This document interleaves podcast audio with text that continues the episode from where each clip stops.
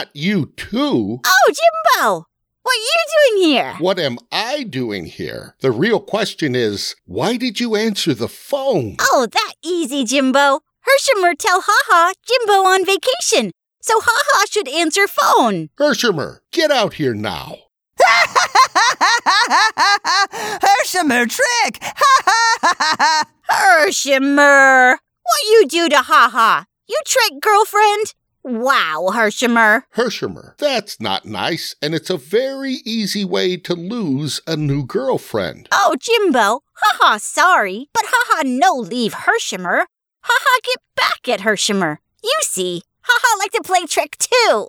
Oh, no, not two of you. I guess the two of you are more than a couple of lookalikes. Listen, I got a podcast to do, so please, you two get back down in that bottom desk drawer and just cool your jets.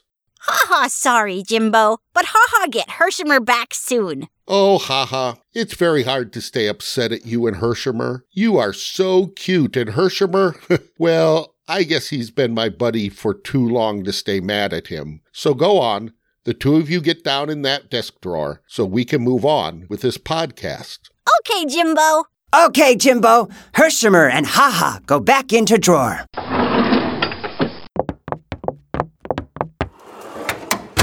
Sorry, my friends. I guess we are in for a wild ride with both Hershimer and Haha around. Anyway, let's get this thing started the right way.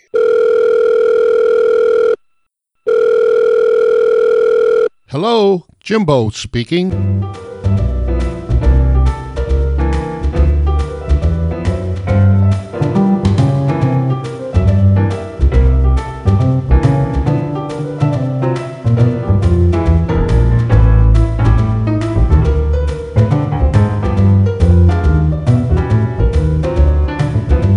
Welcome to our weekly, listener supported, Hello, Jimbo Speaking podcast. Today, Jimbo will be sharing another one of his super impactful stories from the front lines of ministry, the next provocative installment of Inside Jimbo's Head, and a brand new Laugh with a Punch one minute comedy sketch from Lifeline Productions. Hey, Jimbo, why don't you fill in our listeners with the details? Okay, Riri. Hey, my friends, today I'm sharing with you one of those stories that choke me up every time I think of it. It is a story of a young man I poured many hours into and much of my life. Now, I'm always asked, what are the results of your ministry? Well, sometimes, as you have heard, it sounds great, and other times, well, this is one of those stories from the front lines of ministry. I will also take you on a roller coaster ride today with another Lifeline production Laugh with a Punch one minute comedy skit featuring Amazing Alan. As you know, we have been studying the reality of the kingdom of God. This skit gives you a good idea of what happens when we try to live a life, even a conventional Christian life, without a kingdom perspective. Speaking of that, when I open up Jimbo's head today and give you a peek inside, we will finish up the Iranian proof that kingdom Christianity works, but then begin to delve into a study of the biblical perspective of the kingdom of God. If you've been living the life of a conventional cultural Christian, this may be something that really opens your eyes. Today, we will try to answer a question that you think you have the answer to, but you will more than likely be completely surprised when we answer what is the gospel. Think you know? So that's about it, Riri. So I'm turning things back over to you. Take her away. Okay, Jimbo. As I said before, folks, this is the listener supported Hello, Jimbo Speaking podcast. Your host is Jim Warren, author, motivational speaker, pastor, teacher, high risk youth advocate, and life coach. But most of all, he's an all around wild and crazy guy. So, without any further ado, from behind a cheap microphone in the dynamic life development studios in the thriving metropolis of Wheatfield, Indiana, Okay, guess if you count all the heads of corn and soybeans, you can call it a thriving metropolis. Here's Jimbo!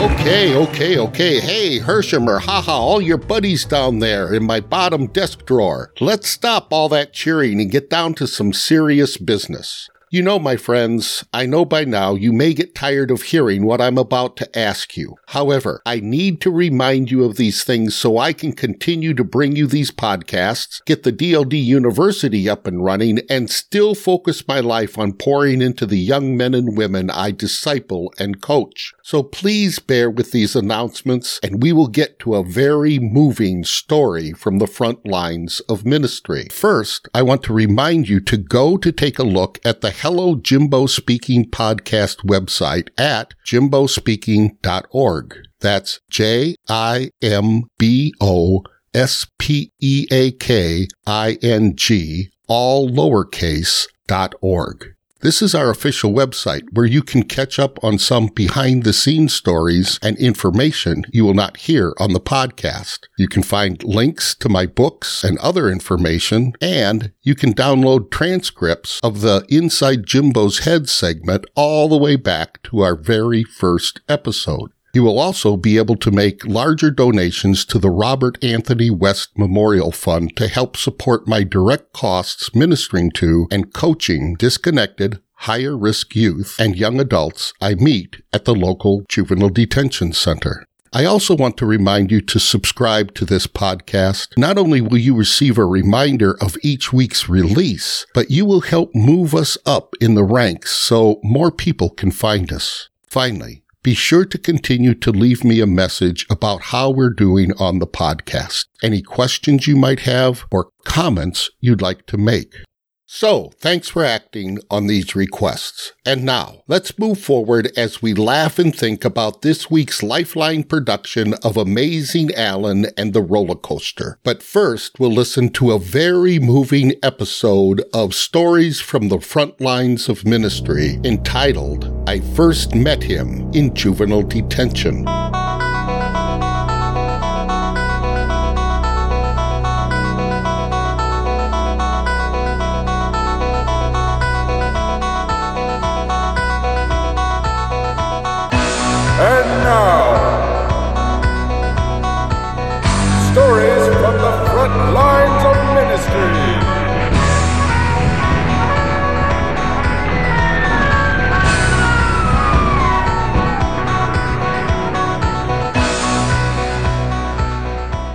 Know, my friends, as many times as I have heard that introduction, it still gets to me. I still chuckle. But please don't let it take away from the seriousness of this next story.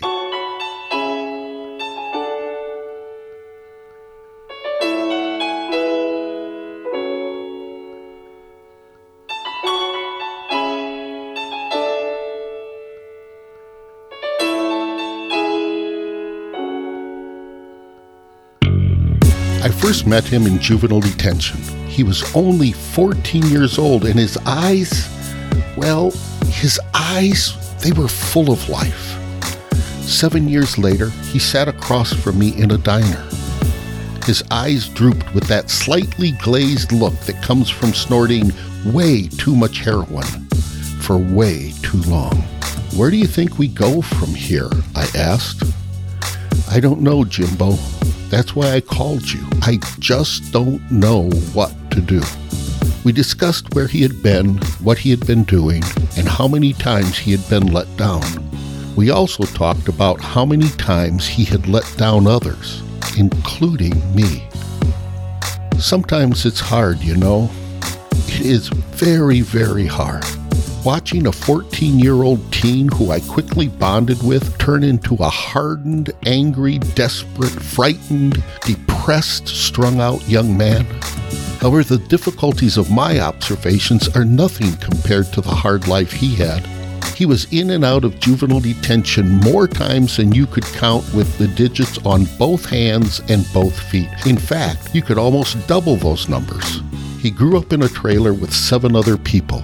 His mom was a prescription drug addict and had passed a few years into my relationship with him. By the way, hers was one of the strangest funerals I have ever attended, but I was committed to stand by this young man through everything. His mom's present husband was a pothead. His biological father, well, he was a drug dealer in a notorious part of the region. Two younger brothers lived with him when he was growing up, but they had very little supervision. The supervision they did get usually included yelling and screaming, and I'm sure not just a few blows. And then there was his cokehead aunt. She slept on the couch with whichever person was supplying her habit at the time, male or female. That was the circus of a life he had when we first met, and it all took place not in urban America, but in hometown America. Now, after seven years and so many failures, most people have given up on him. He has been in many appalling situations. Frankly, appalling is way too soft of a term. He has done many harmful things to himself and just as many, if not more, to others. During his last stay in juvenile detention before he aged out, some churches and I put together an intensive program for him. But the authorities, they decided it was better to turn him over to his gangbanger father, who had just been released from adult prison for dealing. Now, well, now my relationship with this young man is sporadic at best. He calls, we talk, we get together, he disappears. When should I give up? You tell me. I would like to think that every young person I have talked to, every young person I have spent time with, every young person I and others have invested in is a success story. They are not. At least, not yet. A pastor who once invested a lot of time and effort in me told me many years ago Jim, you are not called to be successful, only obedient. So I will be here the next time he or any other young person like him calls. I will listen. I will pray. I will invest my time, talents, and resources into him or any of the others. Yes, sometimes I will even cry, but I will continue to be there. Why? Because God is there. I'll be back in a moment.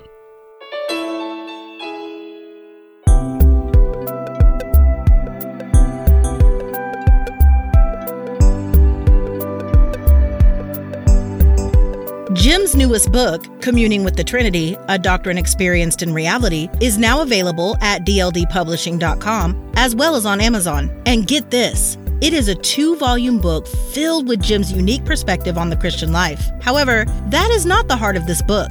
Jim also includes practical exercises to help his readers do more than just fill their heads with more knowledge. Here is what Jim has to say about this book. My purpose in sharing this book, complete with the communion wheel, is not to add more discipline to the life of a Jesus follower. It is not to teach people to have a more effective prayer life. It is not to transform worship. My purpose is not to set people free from the temporal power of sin, nor to bring them into authentic communities of communion. All these things will happen as one learns to commune with the Trinity. However, at its heart, my purpose is to bring us back to the true substance of communion and community with the persons of the Trinity. This is the crucial application of this key doctrine of Christian orthodoxy. Here is where new life starts. Here is where new life sustains. Here is where the life of the carnal Christian transforms. Here is where the power for life, godliness, and ministry develops. Here is where all Christ won finds its beginning and its completion in those disciples who seek his face. While this two volume book is filled with biblical teaching from an evangelical perspective, of course, with Jim's special twist. It's not a theological book. As he walks you through the pages of these volumes, Jim shares with you the very pragmatic steps which he followed while learning to live in a full, complete, intimate, experiential relationship with the persons of the Trinity. This is not a book to use to gain more knowledge, though you will. This is a practical guide leading you into a way to meet the Trinity in your quiet place and then live and walk in the conscious recognition of their presence. As Jim often says, communing with the persons of the Trinity is the living breath of our eternal life cycle in Christ. So please, hop on over, or at least click your way over, to dldpublishing.com and check out this groundbreaking book for yourself. You will also find Jim's other books for sale at dldpublishing.com. Oh, and by the way, all profits from this and all Jim's books go to support his ministry to disconnected higher risk youth.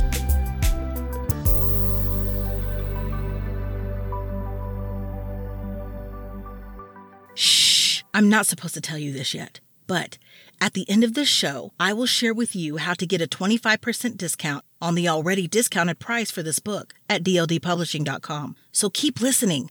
We're here with Amazing Alan at the wildest roller coaster ride in the world. Okay, what are you gonna do? Slam me into a wall? No, Alan. As a matter of fact, I will ride the roller coaster with you. Really? Sure, Alan. Hop in. Oh, okay. I'll just pull down my safety bar. Uh, where's my safety bar? Alan, you don't have a safety bar. Huh? You're illustrating going through life's ups and downs without God. But what if there's a loop-de-loop? Alan, we were not meant to handle life's uncertainties like this drop without God. Whoa! Alan? Come back here! I'm illustrating going through life's wild turns with God. No matter what comes my way, I know God is in control and I'm right where He wants me to be. I can't see what's coming! Ah! Whoa! Alan, without God, we live our lives in fear of what might happen to us. When we know God, we can have peace through all of life's twists and turns. There's gotta be a better way to make these points, guys. Another message from Lifeline Productions, the comic strip of radio at lifelinepro.com.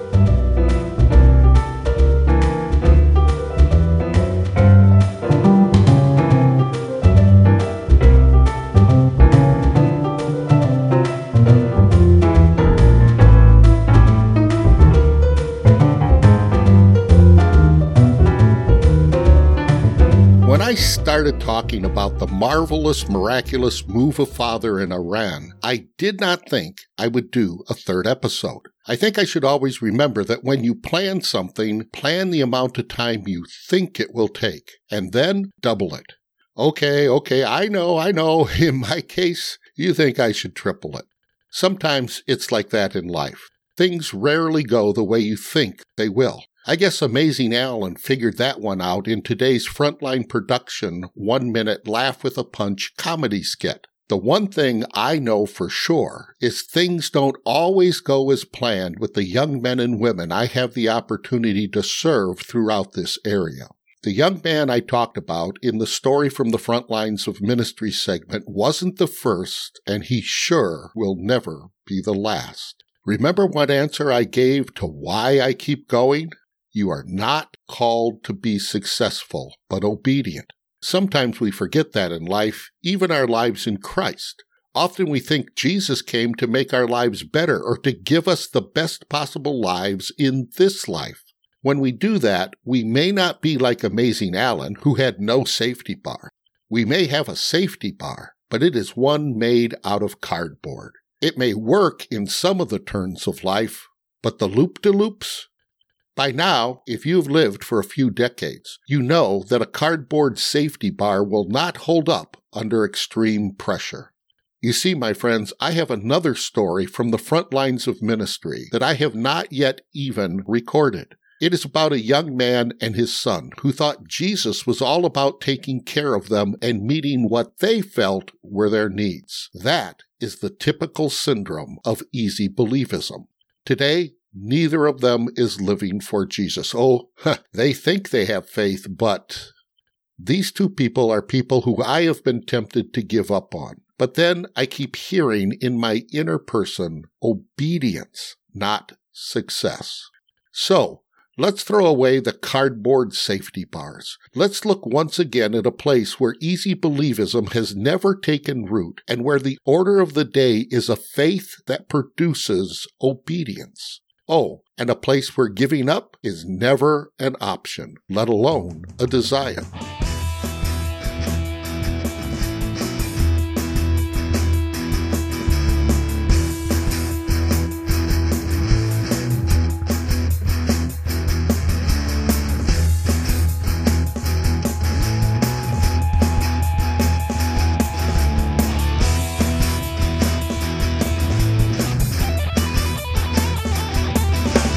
Welcome back. Let me just see if I can get Jimbo's head open just a little bit today.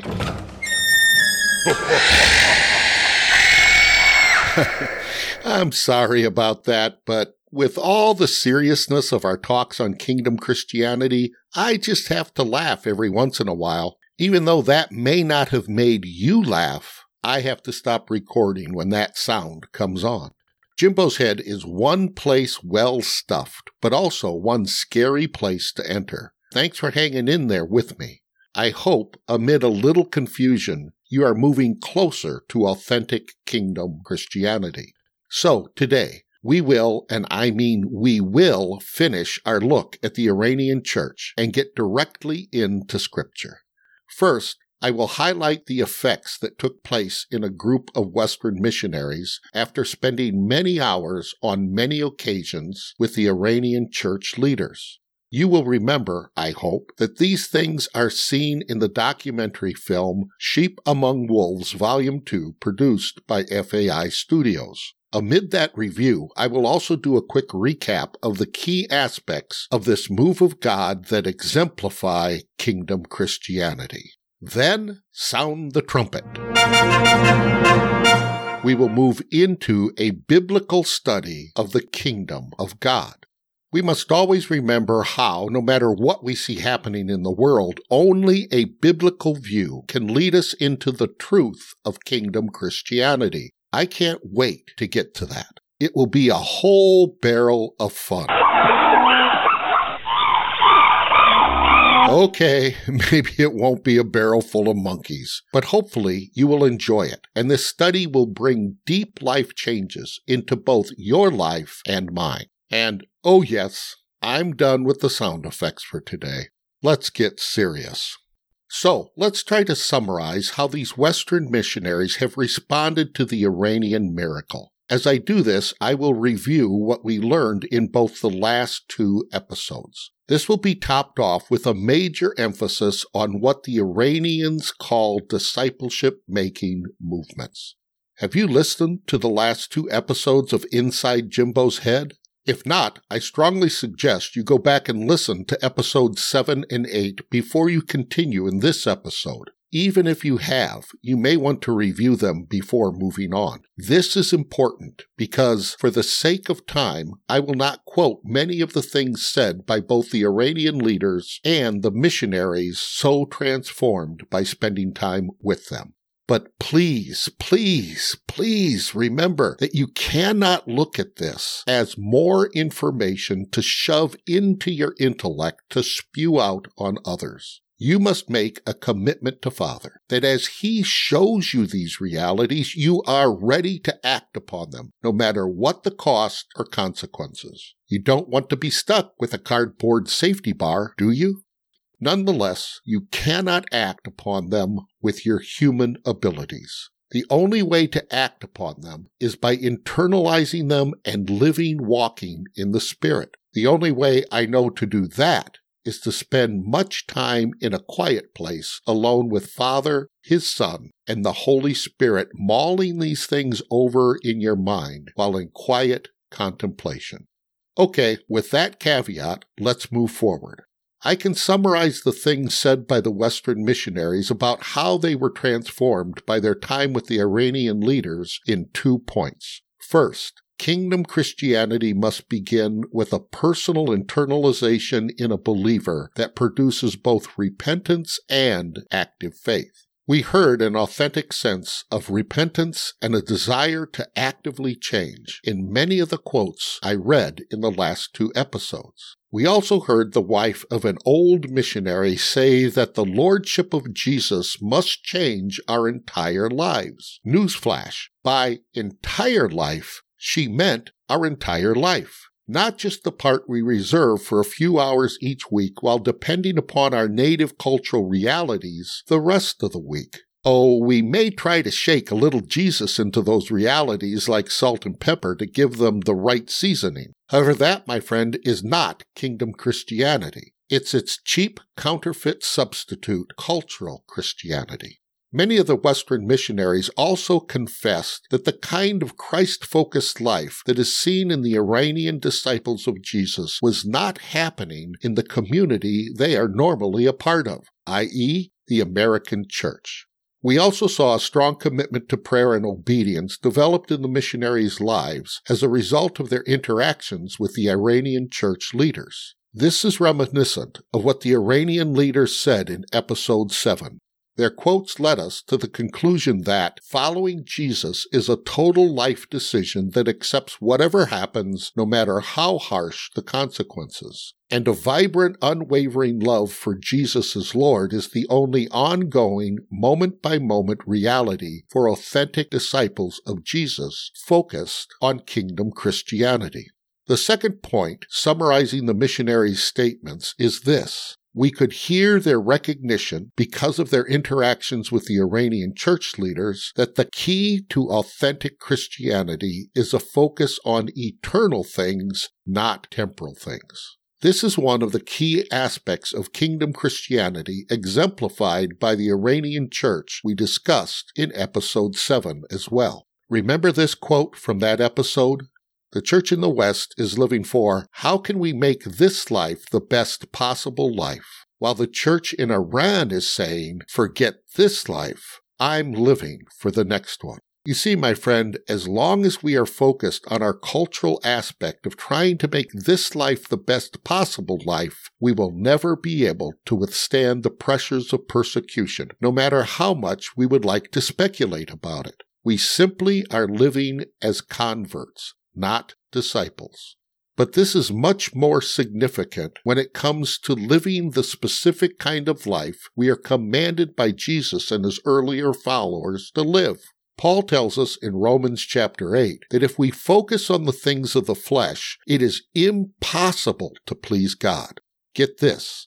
That is exactly what a life focused on making this life the best that it can be is all about.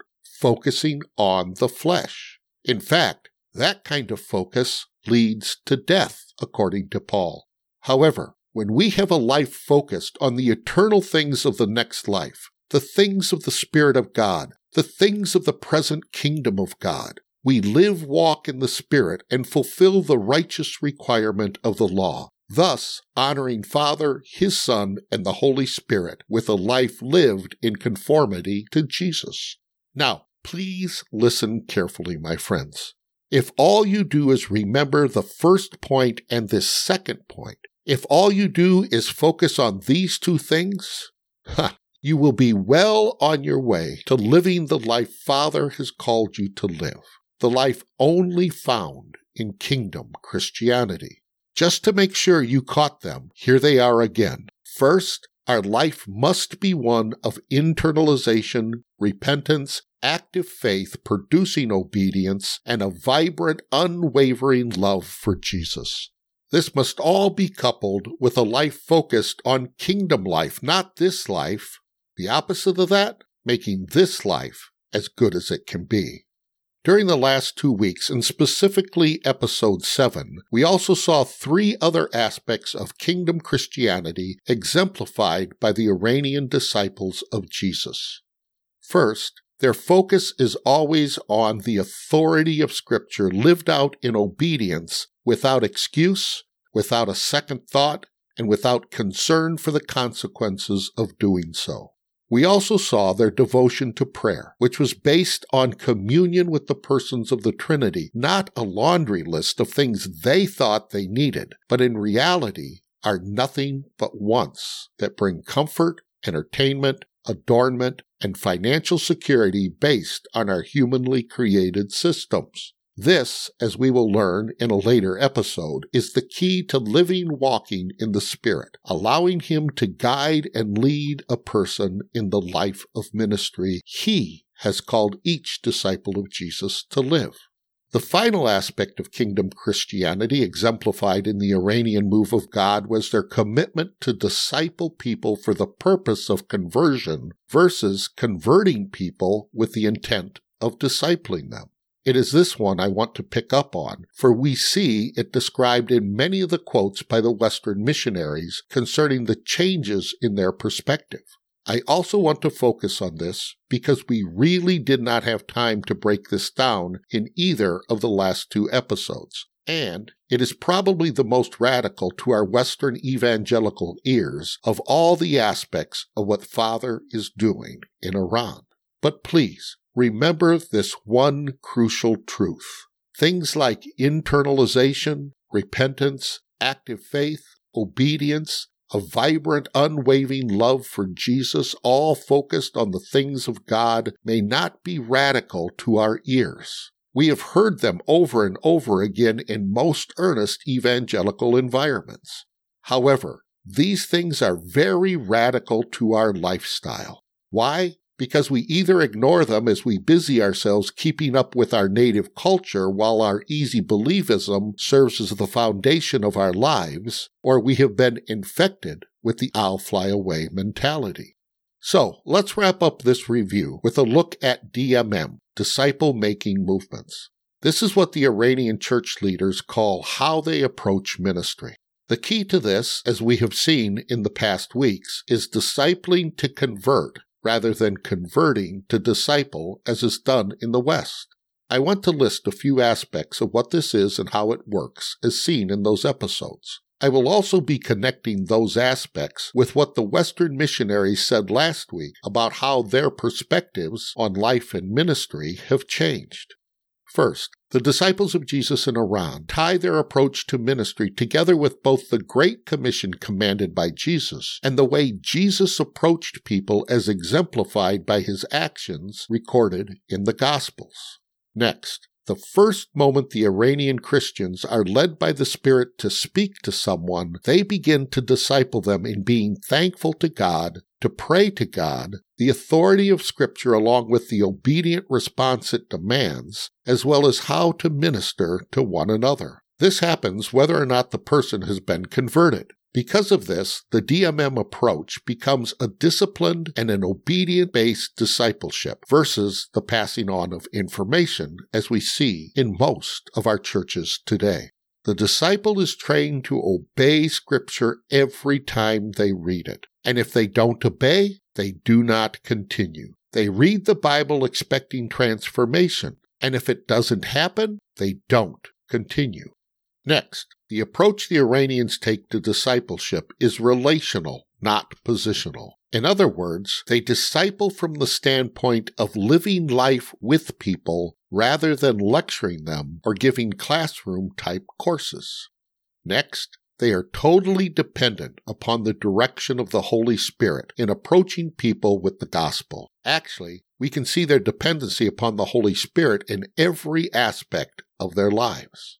Next, after spending many hours on numerous occasions, the Western missionaries view the Iranian approach to ministry and Christian life compared to their Western approach to Christianity in the following ways. First, we must change our focus of ministry towards those outside of Christ from conversion to discipleship making. Second, we must change our approach to how soon we allow people who are being discipled for conversion to reach out to others. Third, ministry and leadership must be decentralized. It must be moved from one or a small group of ministry experts to each person in the community of disciples, seeing themselves equipped to pastor, teach, and evangelize by making disciples and thus planting churches. Fourth, God uses ordinary people regardless of their biological or spiritual age. Fifth, we must stop training leaders in classrooms and keep them in the crucible of direct ministry as they are discipled by another person. If a person has a passion for ministry, let them run for it. I would only add to this, but stay right by their side. Sixth, local churches must stop trying to build themselves up, but must constantly be sending their members out to make disciples and thus plant new churches that are not based on buildings or other aspects of cultural Christianity. Okay, I would like to wrap this whole discussion up with the point that most represents how the Western missionaries see the Western church's approach to life and ministry. Ready? Remember this? In the West, we are trying to run the software of the gospel on hardware that does not work with the software. The screen reads over and over again, not compatible, and we are not even aware that we are staring into a blue screen. Okay, I added the not compatible and blue screen part. But if that isn't a picture of what is happening in the West, well, go back and listen to the very first episode of Inside Jimbo's Head entitled Houston, We Have a Problem. I was going to stop there, but I must leave you with one final quote that demonstrates from real life the computer analogy the most powerful thing I have ever heard, which both points to the fact that in America we do not practice authentic Christianity, as well as pointing to the power of kingdom Christianity as seen in Iran, is the following story told by a Western missionary. It relates what happened to an Iranian couple when they moved to the United States and tried to practice their lives as disciples of Jesus as they learned in Iran. Here are the words of that missionary.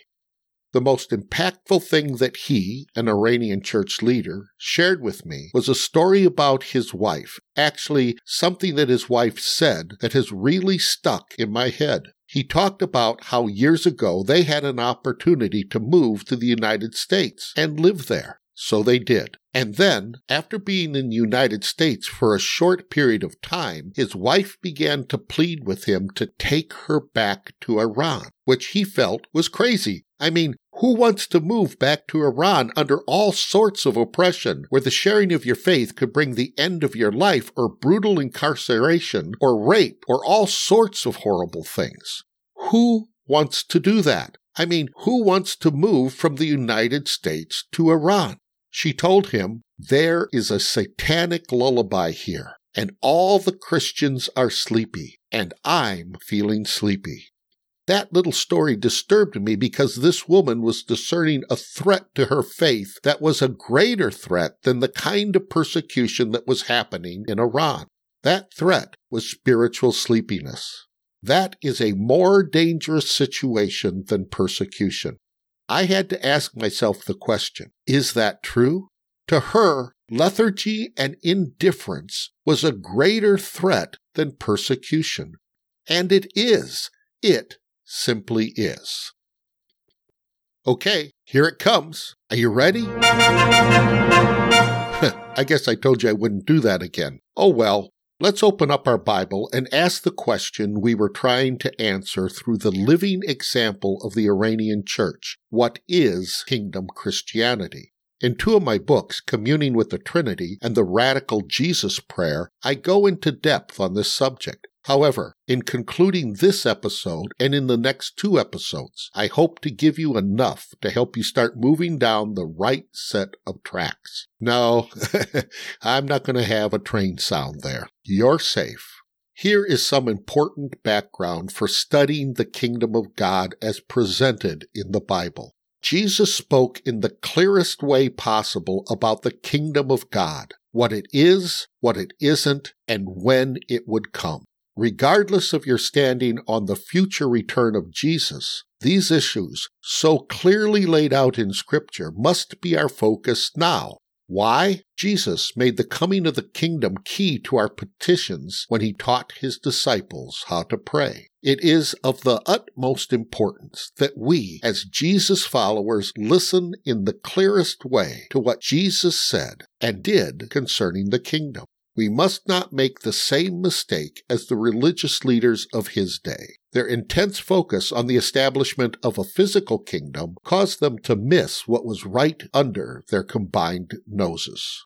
Alfred Edersheim, who lived between 1825 and 1899, was a Jewish convert to Christianity and a scholar. His best known book is The Life and Times of Jesus the Messiah. In this classic work, he shows how these Jewish leaders saw everything in the Old Testament as leading to this one thing. They saw the underlying thread of all Old Testament scripture to be God's gracious manifestation in the world, the kingdom established upon the earth. Here's a quote from Edersheim's book.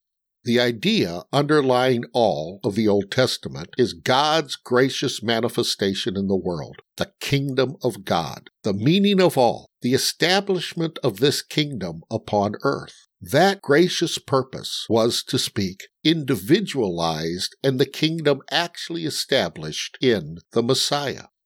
You see, my friends, throughout their rabbinical writings, the Jewish scholars understood that the Messiah would establish this kingdom. This understanding was correct. Jesus and his followers claimed that he was the Messiah. Yet look what Jesus said as he stood before Pontius Pilate in John chapter 18, verse 36. My kingdom is not of this world. If my kingdom were of this world, then my servants would be fighting so that I would not be handed over to the Jews. But as it is, my kingdom is not of this realm.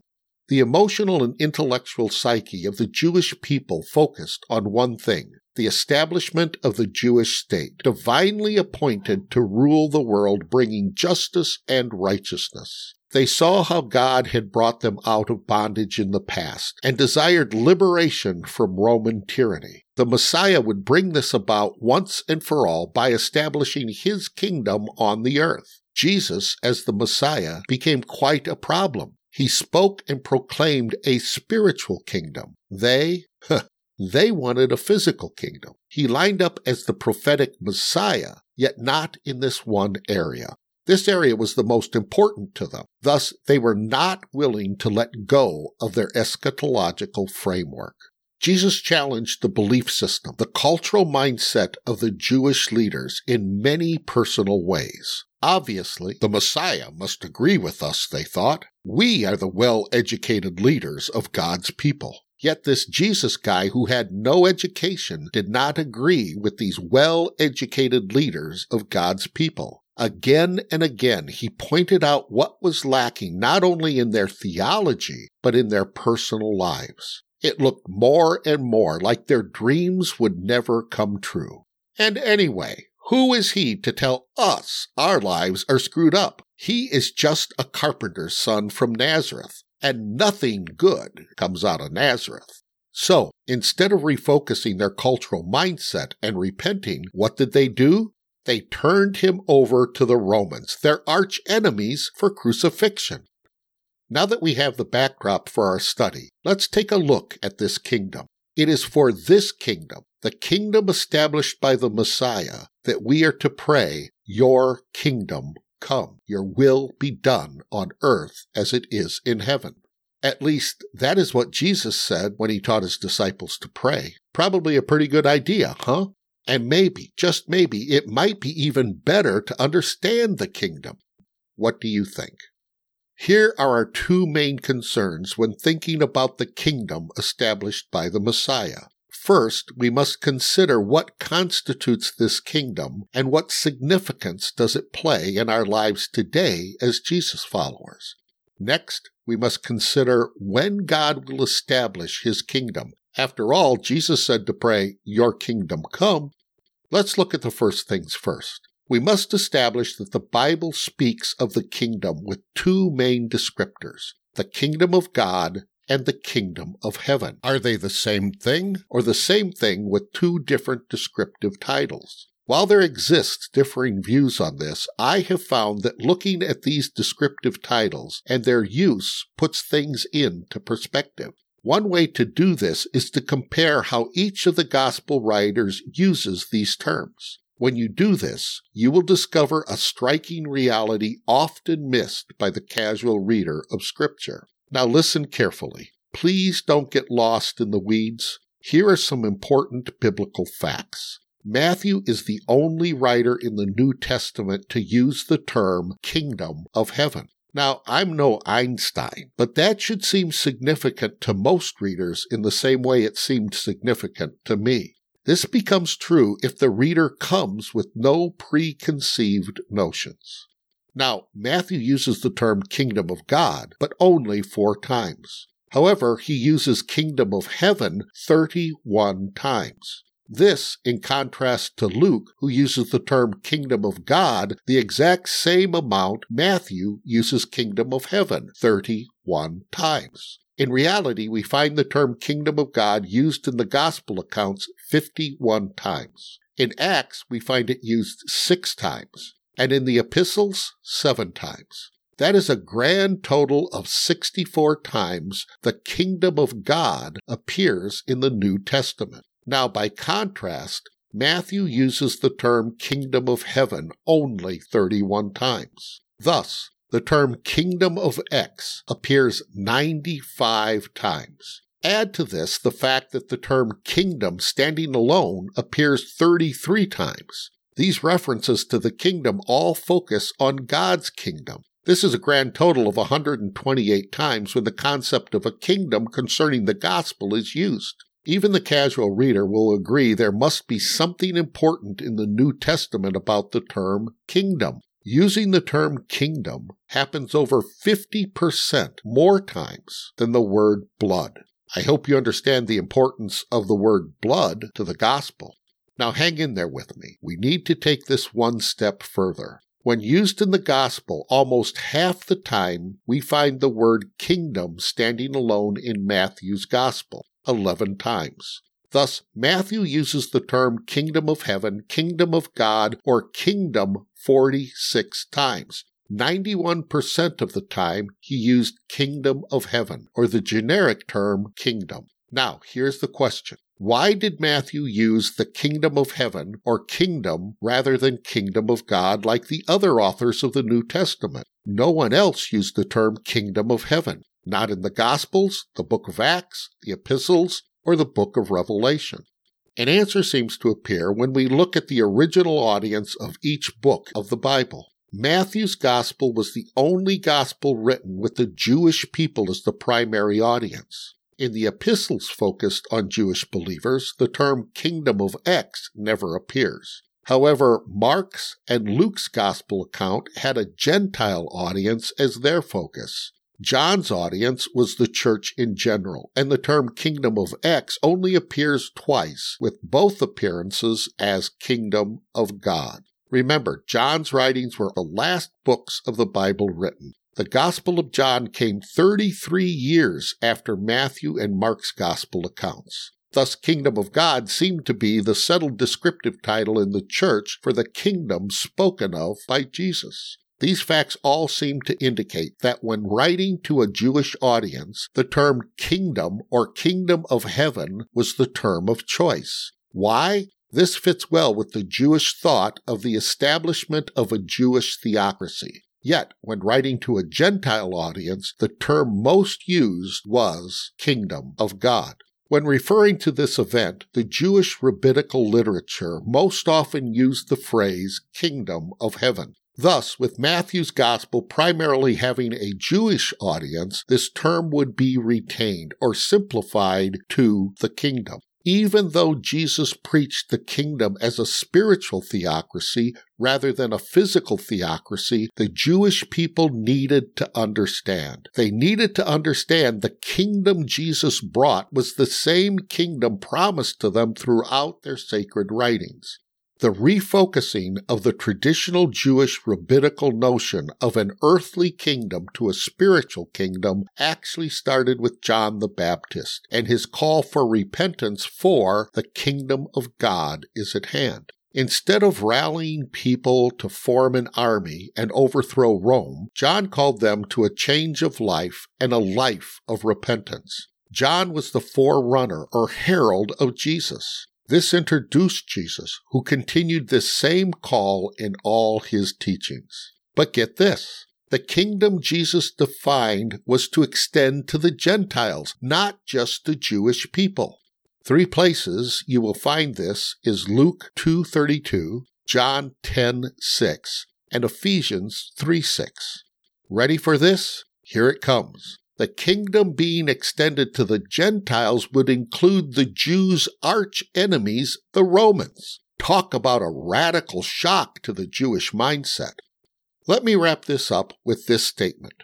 To use kingdom of heaven would confuse Gentiles who were not familiar with the Jewish traditions and their use of that term. Thinking of heaven in the terms of the kingdom would cause a misunderstanding of the meaning and timing of this new kingdom. And so it does for us Gentiles today. Thus, among the Gentiles, the term kingdom of God became the preferred term for Jesus' fulfillment of the Old Testament prophecies. The term kingdom of heaven became the preferred term among the Jews. Matthew used this term because it was the term they used when referring to the coming kingdom of the Messiah. If Jesus were the Messiah, he would have to establish that kingdom, the kingdom of heaven. And as we will see, he did.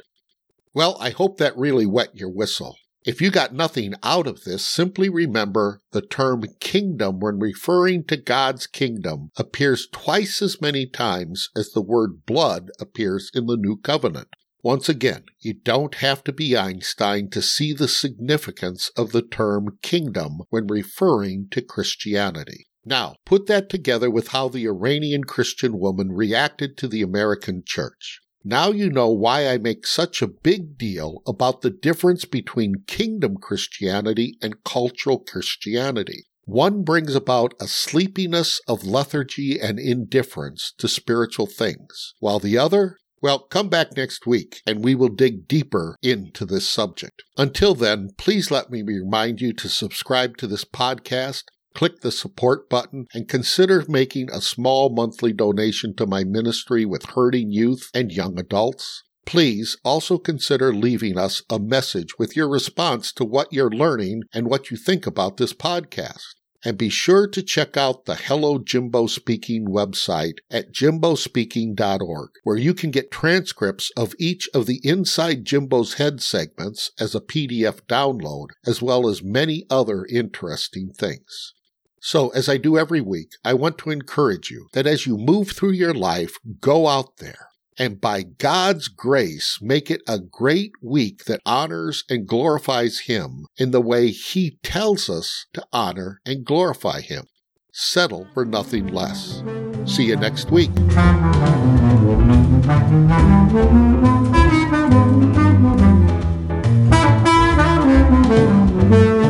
Hey, it's Riri coming back at you. Before we sign off, I have just a few announcements. Please subscribe to this podcast today and become a part of the Jimbo Nation by setting up a monthly donation of only 99 cents, $4.99, or $9.99. Remember, if you choose the $9.99 monthly donation, you will get a 75% discount on everything at DLDU, including a lifetime membership. If you wait until after DLDU launches, that discount will drop to 33%. Plus, this week's DLD publishing special is on Jim's book, Communing with the Trinity, a doctrine experienced in reality. If you subscribe and support at the $9.99 option, Jimbo will send you a code for a 25% discount on this already discounted book at dldpublishing.com, where your 25% discount is exclusively available on the print version. But hey, if you choose to support, whether or not you use a discounts, you will be helping Jimbo make a huge difference in the life of some very hurting and misdirected young people. You know, the ones you hear about each week in the Stories from the Front Lines of Ministry segment. So it really is worth every penny you use to support Jimbo's ministry through the Robert Anthony West Fund, which Jimbo told you about in Robert's story from episode 5. Also, I wanted to let you know about the Hello Jimbo Speaking podcast website, jimbospeaking.org. There, you can find past episodes of the Hello Jimbo Speaking podcast to download, transcripts of each Inside Jimbo's Head, a place to leave a written comment to Jimbo, as well as a place to support Jimbo's ministry to high risk, disconnected youth and young adults. You can also sign up for a weekly sneak preview of that week's new Inside Jimbo's Head.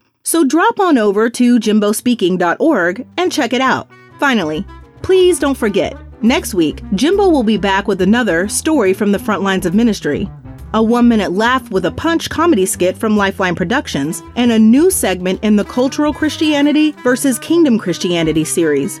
Wow, look at that! Hershimer and Haha have joined me. Hey guys, how are you doing? Hey, Riri! Hi, Riri. What Riri doing?